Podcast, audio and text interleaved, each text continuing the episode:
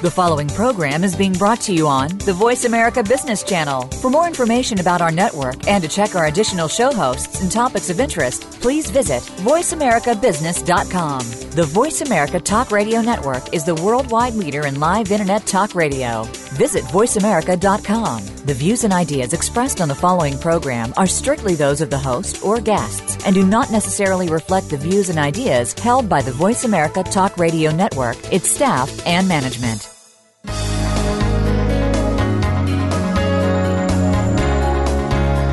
Welcome to Leadership Development News Profiles and Practices of Top Performers.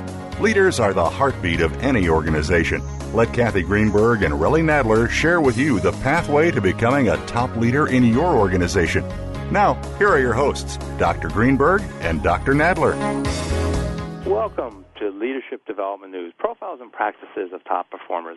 I'm Dr. Relly Nadler with my co host, Dr. Kathy Greenberg, who is with us today. And between Kathy and I, we have helped thousands of leaders and executives to perform in the top 10%. And we always find interesting folks who have new ways of looking at things. And today, we're going to interview Josh Linkner. Let me tell you a little bit about Josh. Uh, he has a new book that we're going to highlight. It just came out, Disciplined Dreaming. And so, what is that? It's a proven system to drive breakthrough creativity. So, we're going to be talking about creativity. And Josh uh, is a creative individual. He is a four time entrepreneur. He is a jazz musician. He is a venture capitalist. He is a speaker. And he is an author. Josh is the founder and chairman of ePrize. We'll ask him more about that. It's the largest interactive promotion agency in the world. ePrize has produced over 5,000 industry leading interactive promotions across 36 countries. For 74 of the top 100 brands, including Coca-Cola, AT&T, The Gap, Procter & Gamble, uh, Dell, Disney, and many more.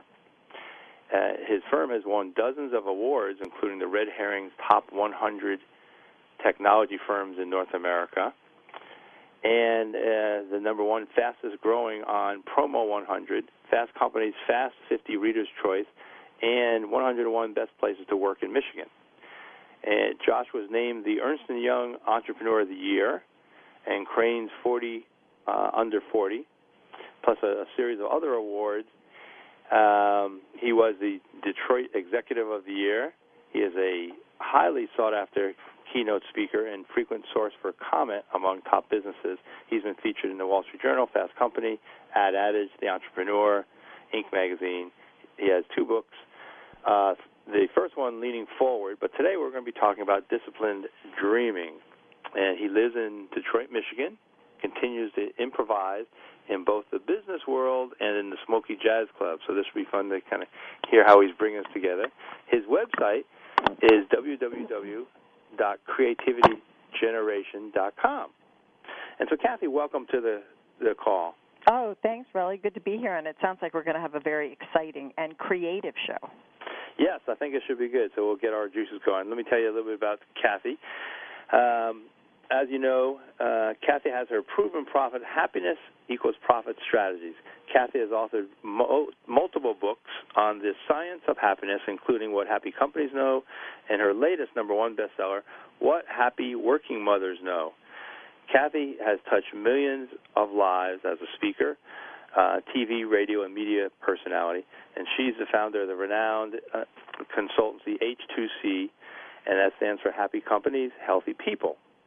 She currently offers friendly tips and tools and in numerous places. Uh, one is how to be at your best at work on ABC's The Morning Blend, and on her new TV web show, uh, Your Happiness Now. Kathy's website is uh, www.h2cleadership.com. She's got free downloads and access to new tools constantly on that website. So, Kathy, that's a little background about you. Oh, well, thank you. That's some nice things to say about me. And I would love the audience to know a little bit about you if they haven't met you before. So, for those of you who are listening in for the first time, Dr. Relly Nadler is a master level certified executive coach. And I want to add that um, there are only about 700 MCC certified coaches globally. So, that is something to really, uh, I'll say, crow about. How's that? He's also a psychologist. He's a corporate leadership and team trainer. And Dr. Nadler brings his legendary expertise in emotional intelligence to all of his keynotes, consulting, coaching, and of course, development programs. And Dr. Nadler's newest top ranked book, Leading with Emotional Intelligence, provides hundreds of tools and strategies to develop star performers across industries, including yours. His highly respected work is the focus of countless business journals, blogs, and online news features, and his programs are, of course, a mainstay at leading Fortune 500 companies. And you can visit Relly and get a lot of his tools and tips and a lot of free downloads that you can use to access your best performance right now using emotional intelligence at www.truenorthleadership.com. Relly, you know, we've been doing this show now for a few years, and uh, a lot of the um, the past shows have focused on why leadership uh, is important, and we know that leadership is a science, and we know that we are continuing to elevate the consciousness of those around us about the importance of leadership. But tell us why leadership development is more important than ever before. Sure, Kathy. We'll go through some of that, and then we'll we'll bring on Josh. So we'd like to talk about um, leadership and why it's so important. We know that 40% of organizations say that they're experiencing a significant gap in the number of skilled or trained leaders available for new jobs today. So there really is a, a gap in, that Kathy and I talk about, a brain drain. One with the Great Recession that we're just hopefully moving out of. America has lost 8 million jobs. We also have the retiring baby boomers. They're going to leave about a shortfall of 10 million workers. And then we also know from the brain drain that the new generation coming in have lower emotional intelligence, and emotional intelligence is a key driver for people to be in the top 10%. And that's kind of what we're striving for here on Leadership Development News, giving you tools and tips to help you and to help the people that you develop to be in the top 10%. And we know leaders are the emotional thermostat for their team. So how the leader is is also the key in how the team is because emotions are contagious. And one of the things that when we look at it, that what's going to make a top 10% performer, how smart are they, what's their technical expertise, or this aspect of emotional intelligence, about 80 to 90% of it resides in this world of emotional intelligence. So a lot of the topics that we talk about um, here on Leadership Development News give you tips to help you and others move into the top uh, 10%. No, absolutely. And one of the things that uh, I think you and I have found in working together over the years is that the science of happiness, which is a science, and emotional intelligence, which obviously has a lot to do with being a star performer, have a close relationship in terms of their ability to combine to produce the best performance. And we know for those of you who have been listeners in the past and who read up on the science of happiness, you know, we are now measuring gross national happiness in London and Singapore. And in the future, we will have a an overall formula that actually shows that there is a close tie between happiness and your performance. And it's we know right now greater than 93% just in the business world. So leaders are in for some big surprises if they don't do something about this brain drain and if they don't consciously start working on emotional intelligence and the science of happiness together that's great, Kathy. I think it at least lets uh, our listeners be positioned on, on why we're interviewing Josh and, and other key leaders. And so, Josh, we went through your your bio, but let's bring you on now. Um, welcome to Leadership Development News. Thanks so much. It's great to be here. I really appreciate the opportunity. And so, where are you now? Are you in Michigan? Or is it, I am. Okay, good. Downtown Detroit. Oh, great. All right, well, good. We're really interested in hearing about your book. Your your website, www.joshlinkner.com, is a place where you can get your book. But we always like to kind of start off with getting to know a little bit more about your background, maybe who've been some of the key influences, you know, that have kind of led you to who you are today. Sure. Well, I um, I really originally started my career as a jazz musician, and uh, played around around the world. And uh, actually, that was a wonderful teacher for me in the business world. That became sort of like my MBA. And uh, I've had the privilege over the last 20 years of founding four technology companies, all of which grew to be uh, fairly successful, and um, recently uh, launched a venture capital firm. So uh, it's been uh, it's been a wonderful career so far. I've also had the privilege of, of writing uh, two books, and this latest one, Discipline Dreaming, a proven system to drive breakthrough creativity. It was pretty exciting. Last week we found out uh, New York Times bestseller, uh, Wall Street Journal, USA Today. So getting a lot of critical acclaim, which is terrific. And um, in terms of influences, uh, you know, I, I couldn't agree more with your your premise on, on happiness. And I think that uh, I've had the privilege of of getting zapped with uh, with positivity, if you will, from from a number of key mentors. Well, this is so important because, as we know, those of us who are fortunate enough to become successful optimists don't do it alone. We really do, as Relly said earlier, uh, we need to have those people around us who create a positive thermostat. So tell, tell us a little bit about how you work with an organization or organizations uh, and, and how you get them to talk about their promotion and what they're doing with creativity and innovation. Yeah, so um, what I like to do, so uh, again, uh, you know, I have the opportunity to to, uh, to keynote and, uh, and, and work with many companies uh, of all different sizes, and uh, really what I help reinforce is that creativity and innovation have truly become the currency of success in in today's not only the business world but but really in life. Um, you know, the world has so dramatically shifted after the recession of, of the last couple of years, and today a whole new set of skills has emerged in order to win. Um, you know, we now live in a world of dizzying speed and ruthless competition and exponential complexity. So uh, we have to approach our jobs and our lives in a very different way in order to succeed. And as it turns out, creativity, in fact, is the one thing that can't be outsourced. It's really the one source of, of sustainable competitive advantage. And, uh, and I help uh, individuals and companies really connect with that skill. The interesting thing about it, real quickly, is just that we all, as human beings, are incredibly creative. Uh, all, the, all the research points to creativity being a learned behavior instead of, you know, you're either born with it or not. The problem is in our society, we, we grow up in, in rigid uh, educational institutions and then take jobs in bureaucrat, bureaucratic uh, swamps, and that tends to beat the creativity out of us. So uh, what I like to do is help people kind of connect with their, their own inherent creative capacity. Well, you remind me of something I, I learned uh, a while back just around creativity that supposedly, you know, two year olds, And I don't know if you do you have kids, Josh? I do. I have a wonderful 13 year old son and a beautiful 11 year old daughter. Okay. Well, and I have uh, young kids. Kathy has has her family also. That um, two year olds are like 95% highly creative. And then I remember reading that when they get to about seven or eight, and it's kind of exactly what you're saying, that number drops to about five or ten percent. So they they learn how to fit into the box. And so, um, tell us a little bit about just kind of your findings on creativity and and you know how do you how do you get organizations first interested in that? You know that that's what you're going to be focusing on, and excuse me, and that's what they need to do, be more of.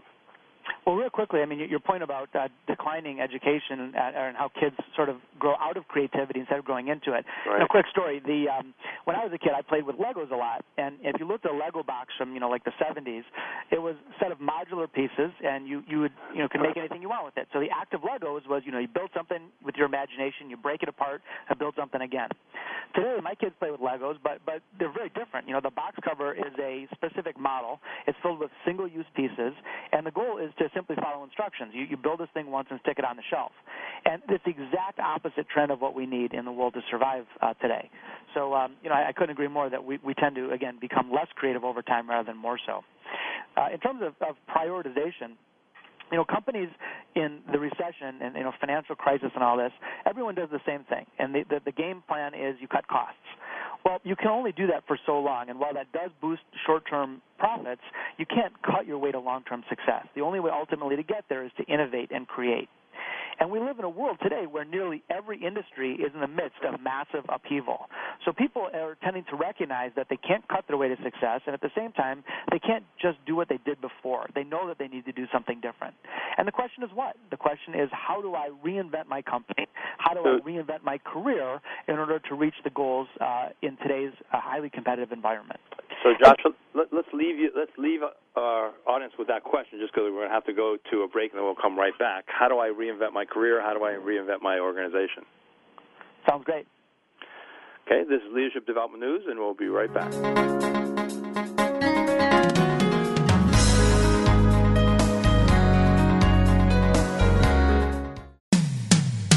When it comes to business, you'll find the experts here. Voice America Business Network. Most leaders underestimate their influence and power over others and thus underperform. Dr. Relly Nadler and Leaders Playbook help leaders point the way by providing the strategic plays to get to the top in a simple paint by the numbers process. Seasoned and emerging leaders will have answers to these questions. What are the steps to move up and become a star in your organization? How do you develop your people to be the next level leaders in the organization? What are your triggers that are holding you back and how do you manage them? How do you maximize your power and influence so you and your team perform better? What do you do to ensure your communication is received accurately? How do you delegate effectively? How do you develop strong relationships across the organization? Emotional intelligence training, coaching, books, and tools by Dr. Nadler are available at his website, www.truenorthleadership.com or 805 683 1066. Are you tired of the government squandering your tax dollars on bailouts and overpaid bureaucrats? On Free Markets with Dr. Mike Beitler, Mike Beitler and his guests explain why big government regulations are the problem and innovative businesses and free markets are the solution. Listen to Free Markets with Dr. Mike Beitler, Thursday mornings at 10 a.m. Eastern Time, 7 a.m. Pacific on the Voice America Business Network. Let Kathy Greenberg teach you and your team how to harness the power of happiness to generate even greater success and satisfaction at work. Did you know by applying coaching and the new science of happiness, you can improve your return on people anywhere from 50% to 350%? At H2C, we believe in both a return on people, that's ROP, as much as return on investment, or ROI. Kathy Greenberg, New York Times bestselling author of What Happy Working Mothers Know and internationally acclaimed What Happy Companies Know, is the leading global expert on coaching combined with the new science of happiness and originator of the Happiness Equals Profits business formula. Kathy's company, H2C, Happy Companies, Healthy People, provides practical knowledge for individuals and entire companies to maximize their potential in as little as one day. Kathy is available for one to one executive coaching, group programs, and as an electrifying conference speaker. Catch Kathy Greenberg at leading conferences and as a spokesperson for Cancer Treatment Centers of America. For free tips and downloads, visit Kathy's award winning book site, whathappyworkingmothersknow.com. Or for distinctive learning, practical solutions, and proven results for your business, visit Kathy Greenberg at h2cleadership.com. That's h2cleadership.com. When it comes to business, you'll find the experts here. Voice America Business Network.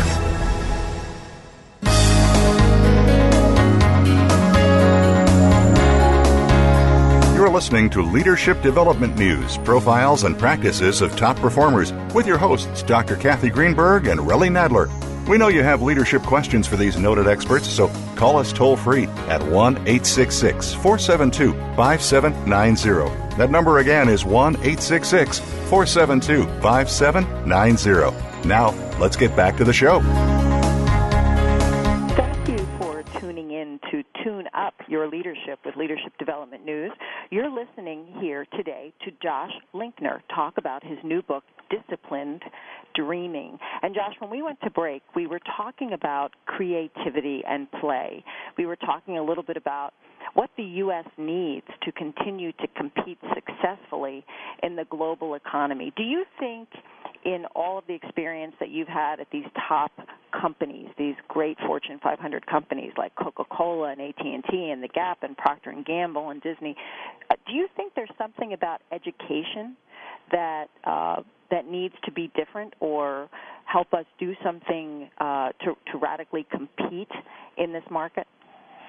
You know, I do. The education is sort of an interesting thing. Um, if you look at education overseas, and specifically China and India, it's starting to mirror more like what the U.S. had done previously, fostering innovation and creativity. However, we have the exact opposite trend here in the U.S. We're focusing more on rigidity and memorization and rote, um, you know, technical abilities. So uh, I think this is a deep problem, and we have a creativity gap in the world right now, in the U.S. specifically, where the need for creativity is clearly on the increase, yet our creative supply is sort of decreasing. Not because we're less creative as human beings, but we haven't developed those skills.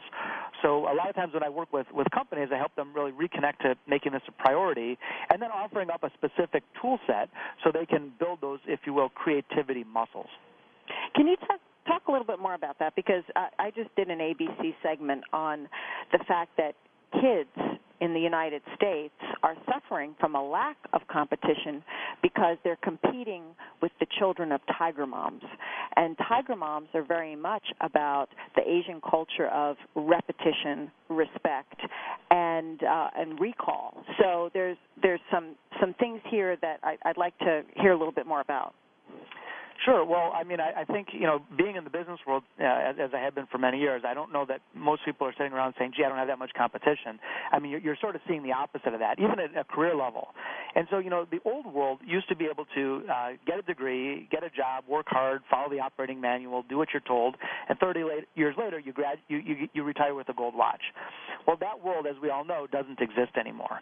And so today, um, people might get hired based on their resume, based on you know the Tiger Mom, but but they're going to get get promoted and they're going to excel in their career really based on their ability to improvise and to adapt to situations that come at them. The, the world is too complex to follow an operating manual. So again, both individuals, teams, and companies really needs to develop the skills, much like a jazz musician, the, the skills to improvise and, and deal with uh, with situations coming at them in real time. So let me ask you, and we're going to uh, weave these into you know the specific things in your book. But as we're at this part, Josh, um, Say a little bit about being a jazz musician. What do you play? I know my son is a uh, electric guitar player, and his band, he's only uh, 17, has turned into a jam band. And just you know, listening and watching that, I'm sure you've you know got uh, hours and hours and hours. Just that kind of moment to moment changing, being sensitive to to what's going on with somebody else. That, you know that we would say in the business world is is kind of insight, empathy, that kind of combination.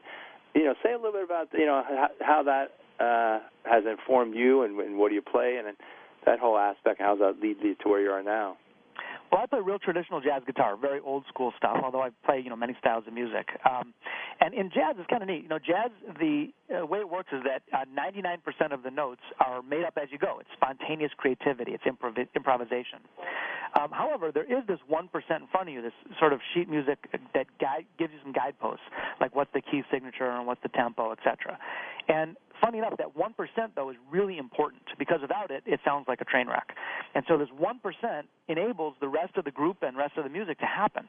And what happened with, with the book is I realized that there really isn't that 1% in the business world. You know, we have systems and processes for everything. There's uh, ISO 9000 for quality control, and there's, you know, how do you set the alarm? How do you deal with a customer complaint? Yet creativity and innovation, arguably the thing that matters the most, is often left to happen by chance. There is no systematic approach.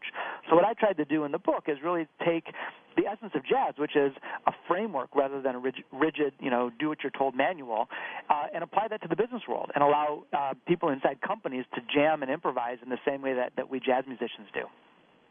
You know, as you're talking, I'm thinking about uh, the dance known as the tango. Because, again, as you're saying, it's 99% feeling the other person, understanding if there's a heart connection, and then using very few architected steps to create a dance that's incredibly passionate and as you said uh, you know kind of makes up the the foundation for the success of what you were referring to as the song or the music. So these um, uh, I think these principles that you're talking about of creating opportunity for innovation are so important because we actually use them in other parts of our life. Do you see a corollary there? 100%. And I think creativity is what applies to a number of things besides the business world. Certainly, entrepreneurs need creativity in order to win against the deeply entrenched, uh, uh, complacent incumbents. Um, but at the same time, you know, that's what adds value to our families and, and, and our schools and, and everything else is the ability, and by the way, driving enormous human fulfillment and joy. So, uh, which you talked about earlier, you know, with happiness. So I, I think that it all does really tie together um, quite well.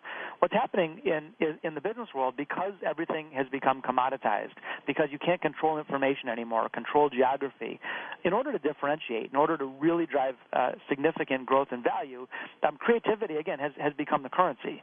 You look at companies like Groupon.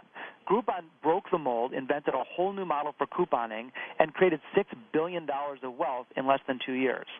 Now, since that time, there's thousands of people running around trying to do Groupon copycats, and those people are going to uh, miss the bounty of uh, the lion's share of the bounty.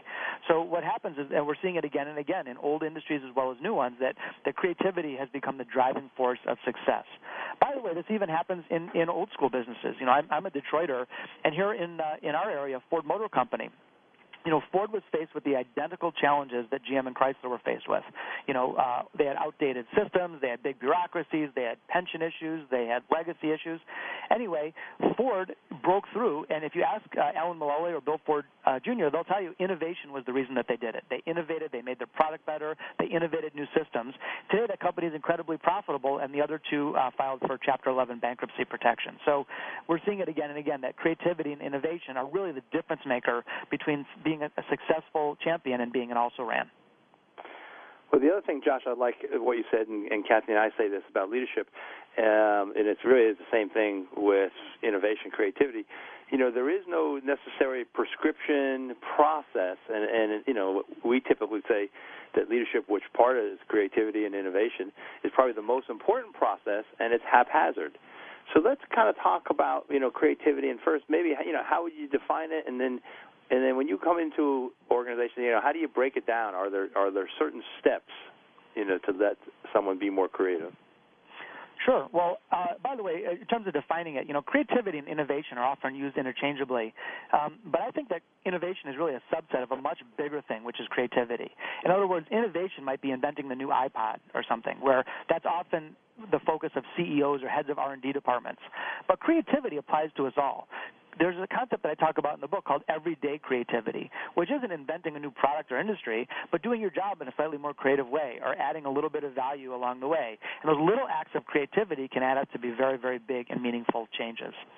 Um, in terms of the process, uh, and I certainly you know love working with companies, but uh, but but the book I think lays it out pretty well. Um, there's a five-step process that I developed, not only as my own ex- through my own experiences as an entrepreneur and a jazz musician, but I had the privilege of interviewing uh, 200 thought leaders. So I interviewed artists and musicians, I interviewed CEOs and billionaires and entrepreneurs, and tried to boil all this collective wisdom down into a very simple and easy to follow process. And so the book lays out this five-step process in which um, individuals and companies and, and teams can awaken their imagination, they can drive curiosity, they can prepare their environment and their culture for optimal creativity. Um, the process lays out uh, eight of the most powerful and never been never heard of before um, brainstorming techniques, kind of like a, a next gen version of brainstorming. Mm.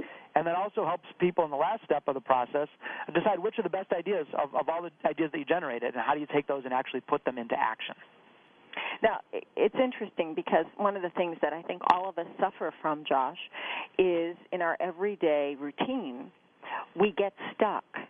And one of the things that Relly and I love to talk about in our webinars and, and in our coaching programs is looking at your strengths, trying to do more of those, and hand off the things that are really not uh, very fulfilling. You know, things that really don't make your day.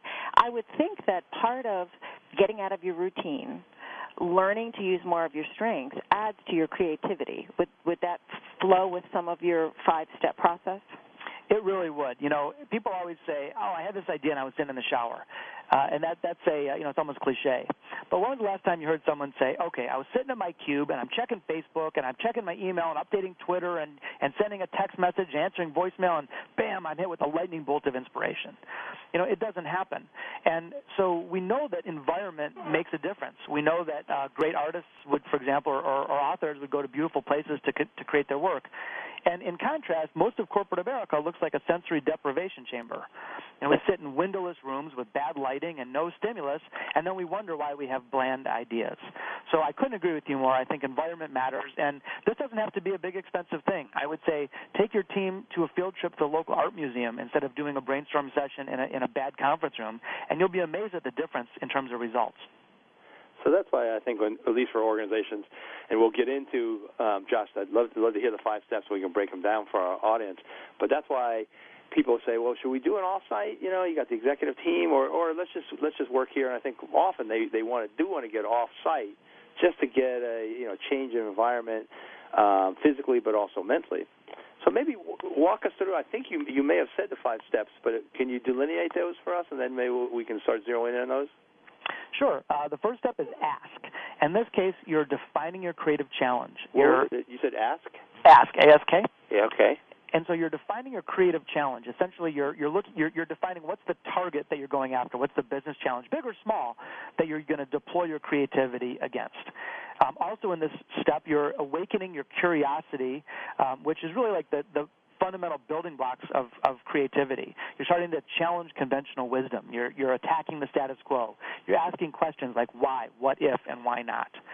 And so and, the first step again. And Josh, I'm going to I'm going to ask you just to pause on that thought for one second before we get into uh, a lot more depth on this. We're going to come right back. You're listening to Leadership Development News, so don't go away.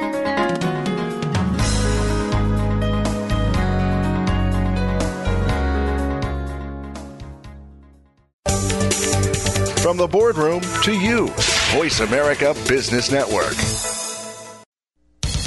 Most leaders underestimate their influence and power over others and thus underperform. Dr. Relly Nadler and Leaders Playbook help leaders point the way by providing the strategic plays to get to the top in a simple paint by the numbers process. Seasoned and emerging leaders will have answers to these questions. What are the steps to move up and become a star in your organization? How do you develop your people to be the next level leaders in the organization? What are your triggers that are holding you back and how do you manage them? How do you maximize your power and influence so you and your team perform better? What do you do to ensure your communication is received accurately? How do you delegate effectively? How do you develop strong relationships across the organization? Emotional intelligence training, coaching, books, and tools by Dr. Nadler are available at his website, www.truenorthleadership.com or 805 683 1066. Let Kathy Greenberg teach you and your team how to harness the power of happiness to generate even greater success and satisfaction at work. Did you know by applying coaching and the new science of happiness, you can improve your return on people anywhere from 50% to 350%? At H2C, we believe in both a return on people, that's ROP, as much as return on investment, or ROI. Kathy Greenberg, New York Times bestselling author of What Happy Working Mothers Know and internationally acclaimed What Happy Companies Know, is the leading global expert on coaching combined with the new science of happiness and originator of the Happiness Equals Profits business formula. Kathy's company, H2C, Happy Companies, Healthy People, provides practical knowledge for individuals and entire companies to maximize their potential in as little as one day. Kathy is available for one to one executive coaching, group programs, and as an electrifying conference speaker. Catch Kathy Greenberg at leading conferences and as a spokesperson for Cancer Treatment Centers of America. For free tips and downloads, visit Kathy's award winning book site, whathappyworkingmothersknow.com. Or for distinctive learning, practical solutions, and proven results for your business, visit Kathy Greenberg at h2cleadership.com. That's h2cleadership.com. Voice America Business Network, the bottom line in business.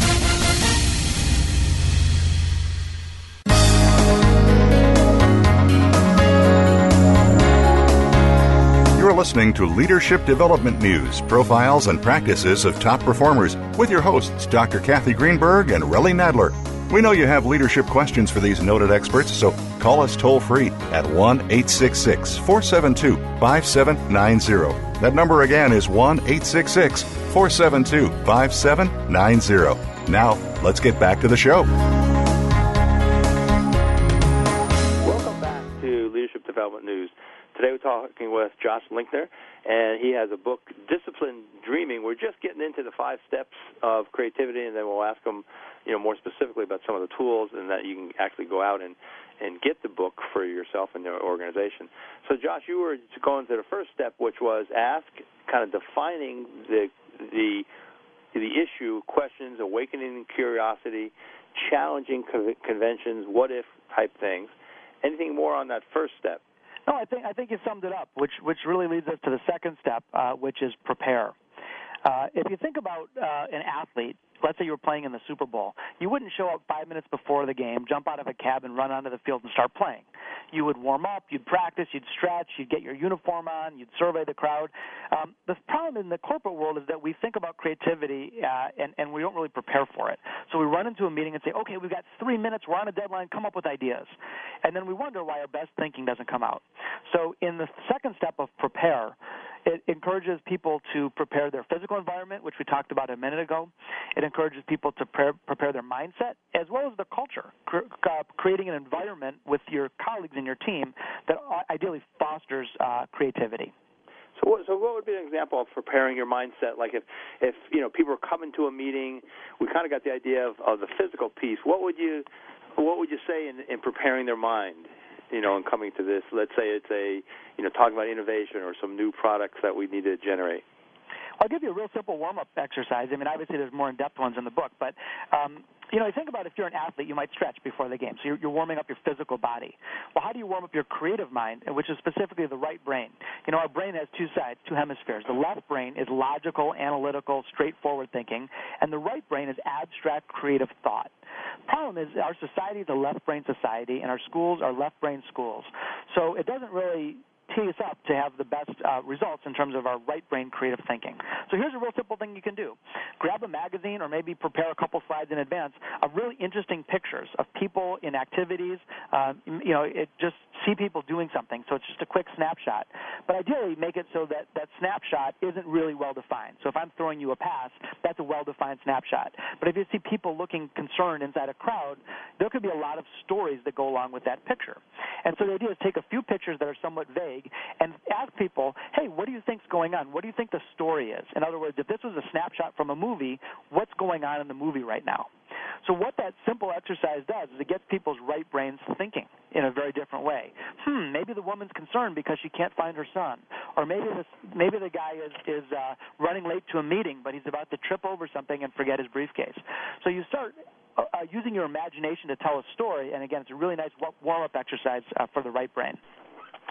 You know that kind of reminds me. You know, I'm a psychologist, and one of the one of the uh, tests that is the thematic apperception test goes way back, but that's exactly what it is. It's these vague pictures. People make up stories what happened before, what happened during, what happened afterwards, and they use it more psychologically to kind of get into you know what's going on with the person. Just as I imagine, there's got to be a lot of wealth and information and knowing about the individuals, what stories they come up with. Um, one is that kind of insight into others, but it probably does generate some way different ideas when you hear that. So that's a great one. Thank you. And you know, there's a number, number of other ones. I'll tell you one that's really fun and easy. Bring a beach ball to a meeting and play a little bit of beach ball for for 90 seconds before you start. It sounds goofy, but it's amazing how the energy and the breathing changes. And you know, you talk, you guys both talk about happiness and joy. How, how people start smiling and become playful. And we know that kids are playful and they have tons of creativity, and this helps kind of bring out that playful spirit in adults. That's great. So that's all the the preparation. The other other thing that I've done, and, and I'm sure Kathy, you've done too, is this idea of kind of clearing the deck. You know, people walk into a meeting exactly like you're saying, and you know they got so much other things that that's jumbled in their mind, and the and the brain can only hold so much. So all this these activities that you're saying are ways to kind of clear the deck and and and focus on what's in, in front of them. That's exactly right. So, so anyway, which brings us to the third step, which is discover. And in discover, think about like you're a uh, an explorer and you're looking for clues. You're you're you're a detective, if you will. And discover is kind of like that. It's you're looking under the rocks and finding creativity in less obvious places. Uh, an example of that for, uh, would be. Um, one of the techniques that we like to talk about in this in this phase is um, is the borrowed idea. In other words, borrowing an idea from one either different industry or even from nature or the arts and applying it to the problem at hand.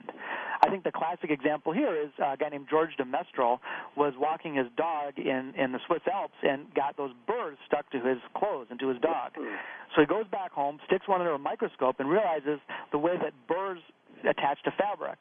And he thinks to himself, wow, this could be really an interesting invention. And as the story goes, he became the inventor of Velcro, which became a competitor to the zipper, if you will. So what happened in that case is he borrowed an idea from nature and applied it to something different, in this case, as a fastener. And so that happens all the time. There's a company uh, that I research that does um, metal work, uh, metal cutting. So they cut sheets of metal. So they've actually studied uh, the jaws of piranhas and sharks and see how their teeth clamp down on their mm. prey, and are, are borrowing some of those techniques for their metal cutting tools. And so what my point is is that you can borrow techniques and borrow ideas from the arts, from sports, from other industries, and apply them to the challenge at hand. It's a really interesting way to awaken your mind and come up with, with fresh thinking. Now, how do you? Uh, is there a, uh, a strategy on how to do that? You know, do you say, "Here's this. How how could you apply this in trying to stretch that right hemisphere?" Yeah, there's a number of them. Um, so one thing you can do is you can um, you can get out uh, a magazine, and as you flip through it, uh, you would say, for example, let's say you flip open to a Coca-Cola ad. You'd say, hmm, how would the scientists at Coke solve my problem? Then you flip over to an ad for the Navy, and you say, hmm, how do you think people in the Navy would solve my problem? You flip over to an ad for uh, a sports team. Hmm, how do you think they would apply? Uh, what they would they would deal with in sports? So you can, you know, just using some randomness, borrow ideas from other industries. The other thing that we like to do is a technique called a different lens. And in a different lens, you're literally looking at an idea from, from different angles. So, um, you know, how would a scientist look at this? How would a, a space engineer look at this? How would a, a physician look at this? How would a, an actor look at this? And so you're almost projecting yourself and looking at a problem from a different set of eyes. Yeah. That's great. So up to number four. Up to number four, which I don't know, I like them all, but this probably is my favorite, which is Ignite.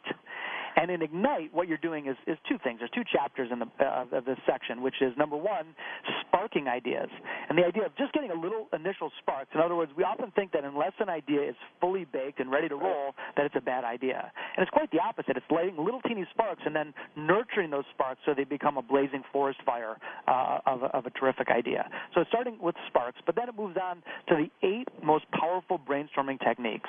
And these are techniques that, that people haven't heard before. They're new twist on brainstorming, but they really allow people to connect with um, a, a, huge reservoir of creativity. And that's an, under Ignite? That is, that's under Ignite. And um, I mean, I'll give you an example of one uh, yeah. uh, real quick if you'd like. Sure. Uh, there's one that we like to do um, called uh, edge storming. And we all know what brainstorming is, where you come up with ideas. Uh, the problem with that is that we often play it safe, and we come up with little teeny incremental ideas instead of breakaway ideas. We, we're too afraid to, to, to go really push the boundaries. So in edge storming, you have brainstorming with a rule. And the rule is that you have to take your ideas all the way to the edge, all the way to the furthest possible extreme. So you couldn't say in this exercise, hey, let's improve performance by 0.01%. You'd have to say, how can we quadruple performance? Or you'd say, you know, what's the, what's the loudest product? What's the quietest product? What's the most expensive? What's the least expensive? So if you take a germ of an idea and, again, smash it all the way to the edges, because you're forced to do it, it really helps you break through uh, traditional barriers. Now, after the brainstorming session, you can always ratchet those ideas back to reality or to something that, that is practical, but, but by going all the way to the edges, it really allows you to soar. Really quick example Cirque du Soleil.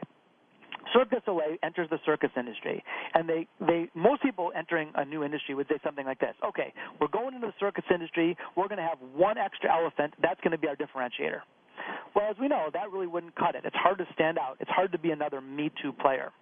Well, Cirque du Soleil edge stormed their way all the way to success because they imagined a world that was radically different. They said, what if we injected the arts and dance and theater and costumes and performance and completely broke the mold? Well, today, Cirque du Soleil is a billion dollar company, and Barnum and Bailey, which was the entrenched leader, uh, filed for, for bankruptcy protection. So by edge storming, Cirque du Soleil was really able to win. That's a, that's a great example. You know, and also notice in any of these, because uh, knowing about creativity and kind of what can undermine that, um, I haven't heard anything about an evaluation yet, which um, I think undermines a lot of these ideas. Uh, so, is anything that you do to kind of set the set the uh, intentions about not evaluating because that would be the left hemisphere coming in and, and coming in with all the reasons why this wouldn't work. So at least in your four steps, uh, you haven't said how you allay that. Do you? Is that something that you try to do?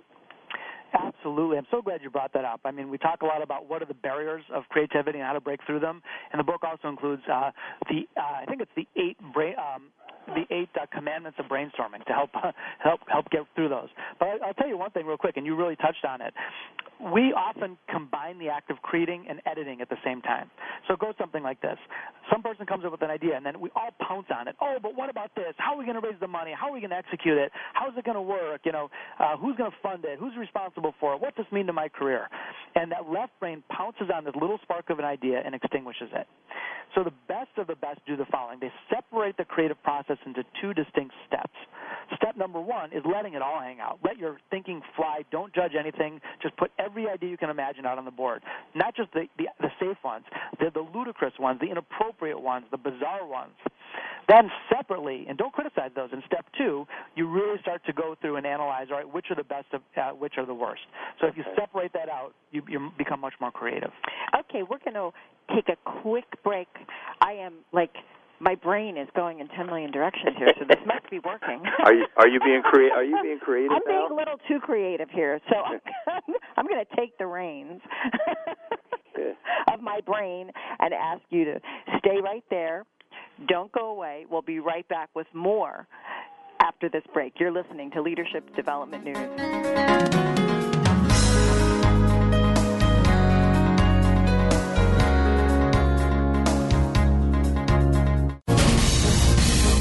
Voice America Business Network, the bottom line in business. Let Kathy Greenberg teach you and your team how to harness the power of happiness to generate even greater success and satisfaction at work. Did you know by applying coaching and the new science of happiness, you can improve your return on people anywhere from 50% to 350%? At H2C, we believe in both a return on people, that's ROP, as much as return on investment, or ROI. Kathy Greenberg, New York Times bestselling author of What Happy Working Mothers Know and internationally acclaimed What Happy Companies Know, is the leading global expert on coaching combined with the new science of happiness and originator of the Happiness Equals Profits business formula. Kathy's company, H2C, Happy Companies, Healthy People, provides practical knowledge for individuals and entire companies to maximize their potential in as little as one day. Kathy is available for one to one executive coaching, group programs, and as an electrifying conference speaker. Catch Kathy Greenberg at leading conferences and as a spokesperson for Cancer Treatment Centers of America. For free tips and downloads, visit Kathy's award winning book site, whathappyworkingmothersknow.com. Or for distinctive learning, practical solutions, and proven results for your business, visit Kathy Greenberg at h2cleadership.com. That's h2cleadership.com. Most leaders underestimate their influence and power over others and thus underperform. Dr. Relly Nadler and Leaders Playbook help leaders point the way by providing the strategic plays to get to the top in a simple paint by the numbers process. Seasoned and emerging leaders will have answers to these questions. What are the steps to move up and become a star in your organization? How do you develop your people to be the next level leaders in the organization? What are your triggers that are holding you back and how do you manage them? How do you maximize your power and influence so you and your team perform better? What do you do to ensure your communication is received accurately? How do you delegate effectively? How do you develop strong relationships across the organization? Emotional intelligence training, coaching, books, and tools by Dr. Nadler are available at his website, www.truenorthleadership.com or 805 683 1066 the business community's first choice in Internet Talk Radio. Voice America Business Network.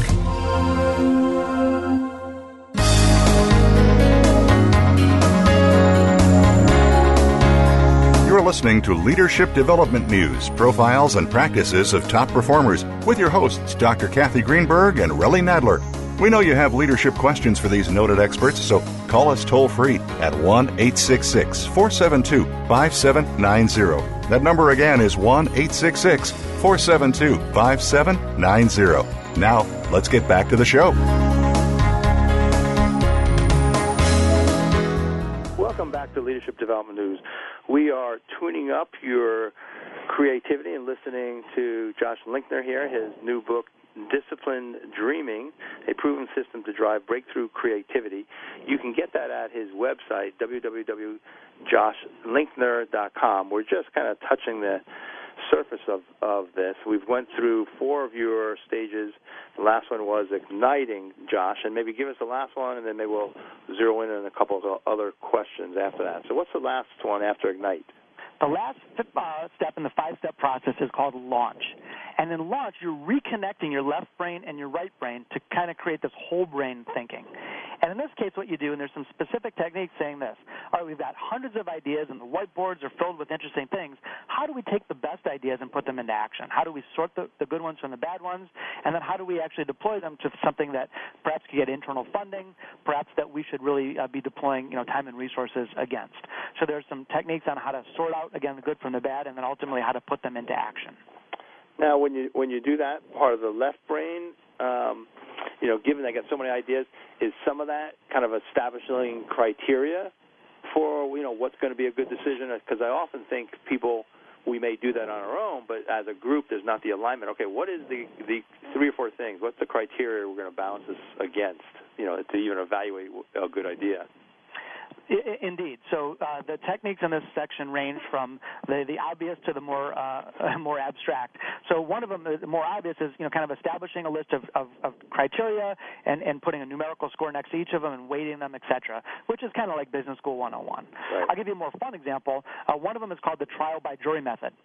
And in this case, if you have two competing ideas, you actually do sort of like a moot court session in which one person is the prosecutor. You know, each, there's two lawyers essentially, and each one is representing one of the ideas and trying to sell the idea to the jury. And this is a really fun way to do it and kind of talk through the objections so the other attorney can kind of make counter arguments and you bring out the challenges of the idea into the room. It also is a really nice way to get away from the symptom that often in meetings, especially in bureaucracies, the person with the fanciest title or the loudest right. voice tends to win in every argument. And this really creates much more of a of a democratic approach and allows the the, the best idea to win instead of it's more about who uh, what's right instead of who's right. That's a great one, and because I think some of those, you know, just like defining those roles, and you can see again, this is the discipline dreaming. Um, so say a word about that discipline dreaming, and then we'll get into a couple other questions. So what's the, you know, the, you haven't really mentioned the word dreaming, and it is in your it is the title of your book. Um, you know, thanks. Yeah. So the, the discipline dreaming, obviously, those are words that don't often go together, and I really think they're both so important to the creative process. Dreaming without discipline is just fantasy land. Discipline without dreaming is corporate bureaucracy and, and rigidity. So if you put those two together, you're able to enable creativity, but at the same time direct it in a purposeful way that ultimately can apply uh, to the business world. Um, so I, I wanted to create a system again that that that had both business rigor and fostered imagination.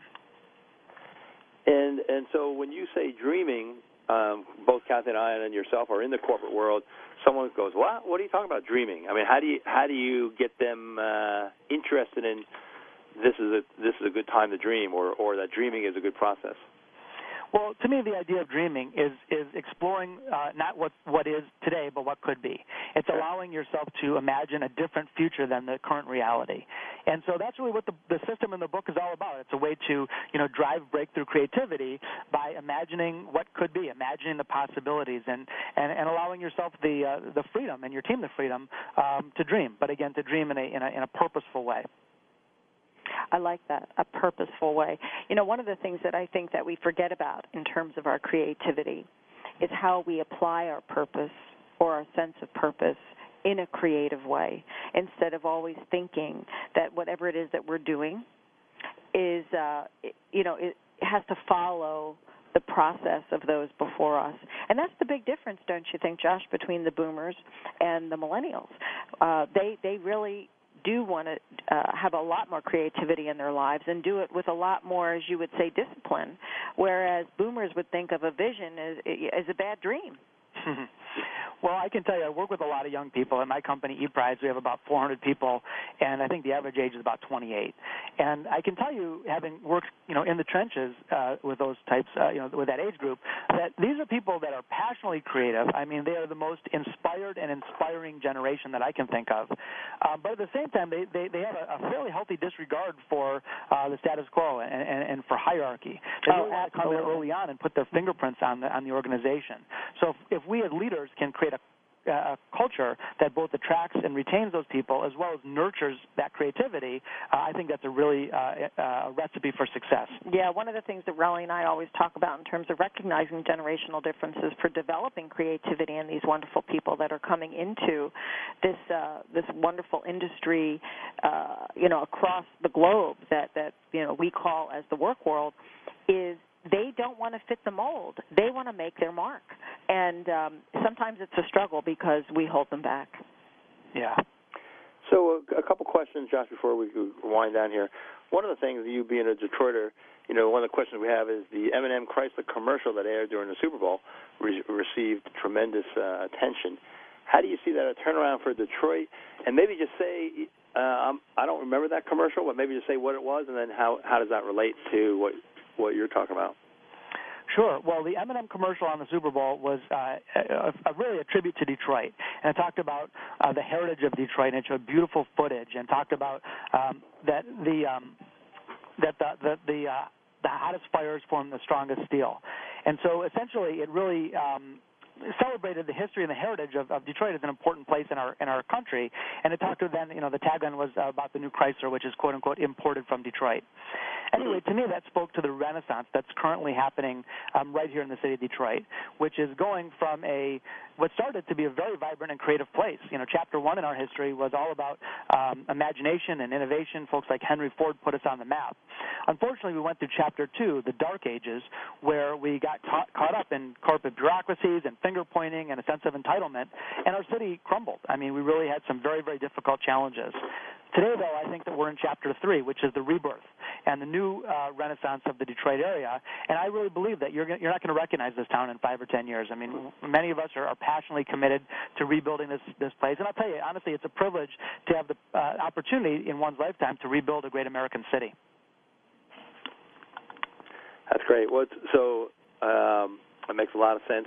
Say a little bit uh, about E, e Prize you know your company, your current company that you're working with. What do you do, and, and how do people get in touch with some of the uh, services that you have?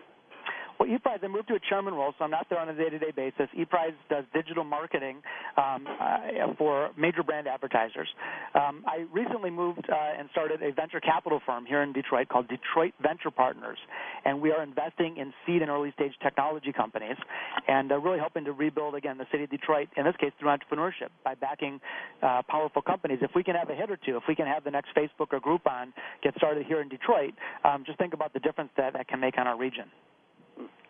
Oh, absolutely. I can't imagine that you would not be inspired by participating in that. Let me just give our audience your two websites once again, Josh, and that's www.creativitygeneration.com and www.joshlinkner.com.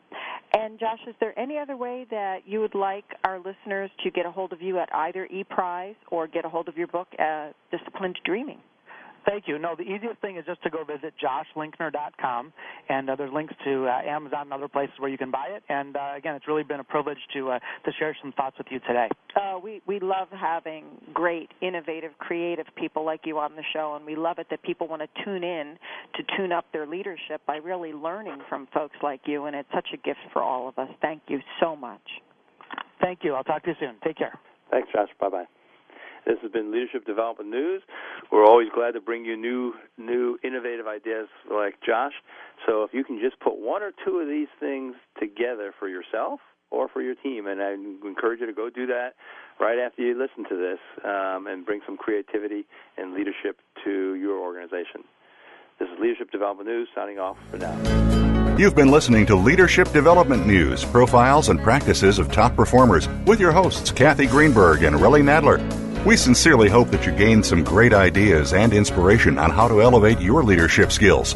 Join us again next Monday at noon Eastern Time and 9 a.m. Pacific Time right here on the Voice America Business Channel.